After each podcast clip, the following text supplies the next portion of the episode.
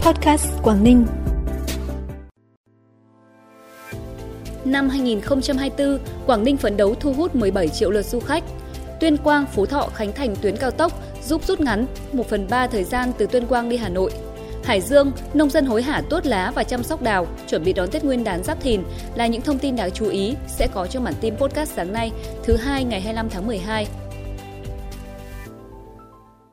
Thưa quý vị và các bạn, năm 2024, Quảng Ninh đặt mục tiêu thu hút 17 triệu lượt khách, trong đó có 3 triệu lượt khách quốc tế. Để đạt được mục tiêu này, Quảng Ninh sẽ tiếp tục đẩy mạnh đa dạng hóa, nâng cao chất lượng sức cạnh tranh sản phẩm du lịch dịch vụ, tăng mức chi tiêu, doanh thu và hiệu quả kinh tế du lịch, tăng cường tổ chức các hoạt động xúc tiến, quảng bá, liên kết, xây dựng thương hiệu du lịch Hạ Long Quảng Ninh, tập trung phát triển mạnh thị trường khách Đông Bắc Á Trung Quốc. Tỉnh Quảng Ninh cũng đẩy mạnh thu hút đầu tư các dự án du lịch, dịch vụ, ưu tiên đầu tư phát triển các khu du lịch quốc gia như khu du lịch Hạ Long, khu du lịch Vân Đồn, khu du lịch Trà Cổ, thu hút đầu tư các khu resort ở Hạ Long, Móng Cái, Vân Đồn, Cô Tô, phát triển các sản phẩm du lịch biển đảo sinh thái chất lượng cao tại các huyện Đầm Hà, Tiên Yên, đồng thời tăng cường phát triển các sản phẩm du lịch dịch vụ về đêm tại Hạ Long, du lịch sinh thái, du lịch tâm linh tại các địa phương.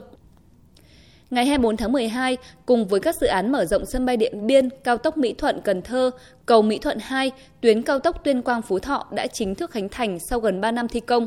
Đây là tuyến cao tốc hạn chế 4 làn xe, chưa được đầu tư làn dừng khẩn cấp với vận tốc tối đa cho phép 90 km/h. Tuyến cao tốc Tuyên Quang Phú Thọ kết nối với cao tốc Nội Bài Lào Cai chính thức hoàn thành, đã mở ra không gian phát triển mới, giúp giảm tải cho quốc lộ 2 và rút ngắn thời gian di chuyển từ Tuyên Quang về thủ đô Hà Nội. Sau khi đưa vào khai thác chính thức, cao tốc Tuyên Quang Phú Thọ sẽ không thu phí và đến thời điểm hiện tại cũng chưa có hướng dẫn về việc thu phí đối với tuyến cao tốc này.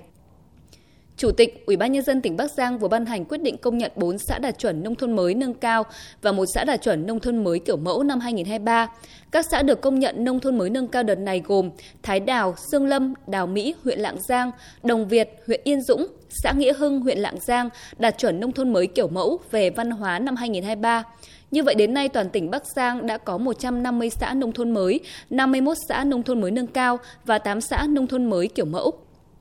Tại Hà Nội, Viện Khoa học Phát triển Nhân lực Kinh tế và Văn hóa phối hợp với Trung tâm Bảo vệ Người tiêu dùng vừa tổ chức lễ trao bảng vàng ghi danh doanh nhân trí thức doanh nghiệp xuất sắc thương hiệu hàng đầu sản phẩm, dịch vụ uy tín chất lượng năm 2023. Bắc Cạn vinh dự có sản phẩm trà hoa vàng Bắc Cạn của công ty trách nhiệm hữu hạn Hà Diệp đạt danh hiệu top 20 sản phẩm chất lượng tốt được người Việt Nam tin dùng năm 2023. Bản tin tiếp tục với những thông tin đáng chú ý khác. Còn gần 2 tháng nữa là đến Tết Giáp Thìn 2024, thời điểm này các hộ trồng đào trên địa bàn tỉnh Hải Dương bắt đầu thực hiện tuốt lá tỉa cành làm đẹp và gấp rút với những công đoạn chăm sóc cuối cùng để các cây đào nở hoa đúng vào dịp Tết. Theo các chủ vườn đào trên địa bàn thành phố Hải Dương và huyện Gia Lộc, năm nay rét đến muộn nên hầu hết các hộ trồng đào đều tốt lá muộn so với các năm trước. Để cây đào nở đều, nhiều nhà vườn còn thực hiện tuốt lá ở cành to, cành dài trước, cành ngắn tuốt lá sau khoảng 10 ngày. Bên cạnh đó, các hộ trồng đào còn thực hiện đảo gốc, khoanh gốc đào trước khi tuốt lá. Với mỗi xào trồng đào, người dân có thu nhập từ 25 đến 40 triệu đồng, đào bán cành và 100 đến 200 triệu đồng bán gốc đào thế mỗi vụ.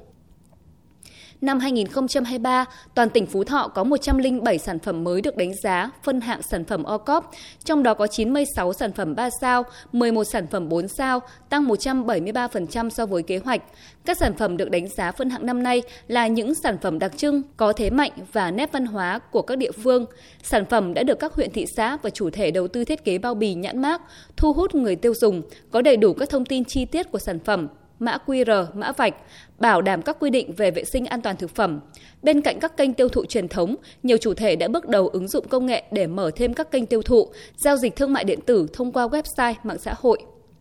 Công an tỉnh Lạng Sơn chủ trì phối hợp với Công an huyện Chi Lăng vừa phát hiện bắt giữ hơn một tấn pháo nổ tại thôn Làng Hạ, xã Quan Sơn, huyện Chi Lăng. Đây là vụ bắt giữ pháo nổ có số lượng lớn nhất từ đầu năm 2023 đến nay trên địa bàn tỉnh Lạng Sơn. Đối tượng Vi Thị Huệ, 38 tuổi, trú tại huyện Chi Lăng, khai nhận từ đầu năm 2023, đối tượng đã mua số pháo trên của nhiều người, nhiều lần khác nhau tại khu vực đường biên giới gần cửa khẩu Na Hình, huyện Văn Lãng, tỉnh Lạng Sơn, đem về cất giấu vào kho, dùng các vỏ bao phân đạm để cất giấu pháo, rồi đem đi tiêu thụ khi gặp khách có yêu cầu.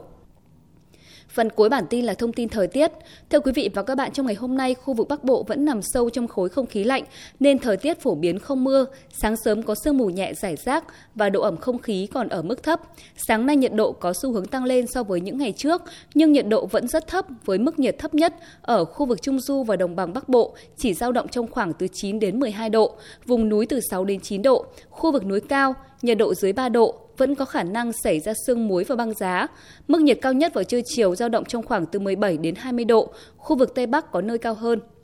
Trân trọng cảm ơn quý vị và các bạn đã dành thời gian quan tâm kênh Podcast Quảng Ninh. Chúc quý vị và các bạn một tuần mới học tập, làm việc hiệu quả, đón nhận nhiều niềm vui may mắn. Còn bây giờ, xin chào và hẹn gặp lại.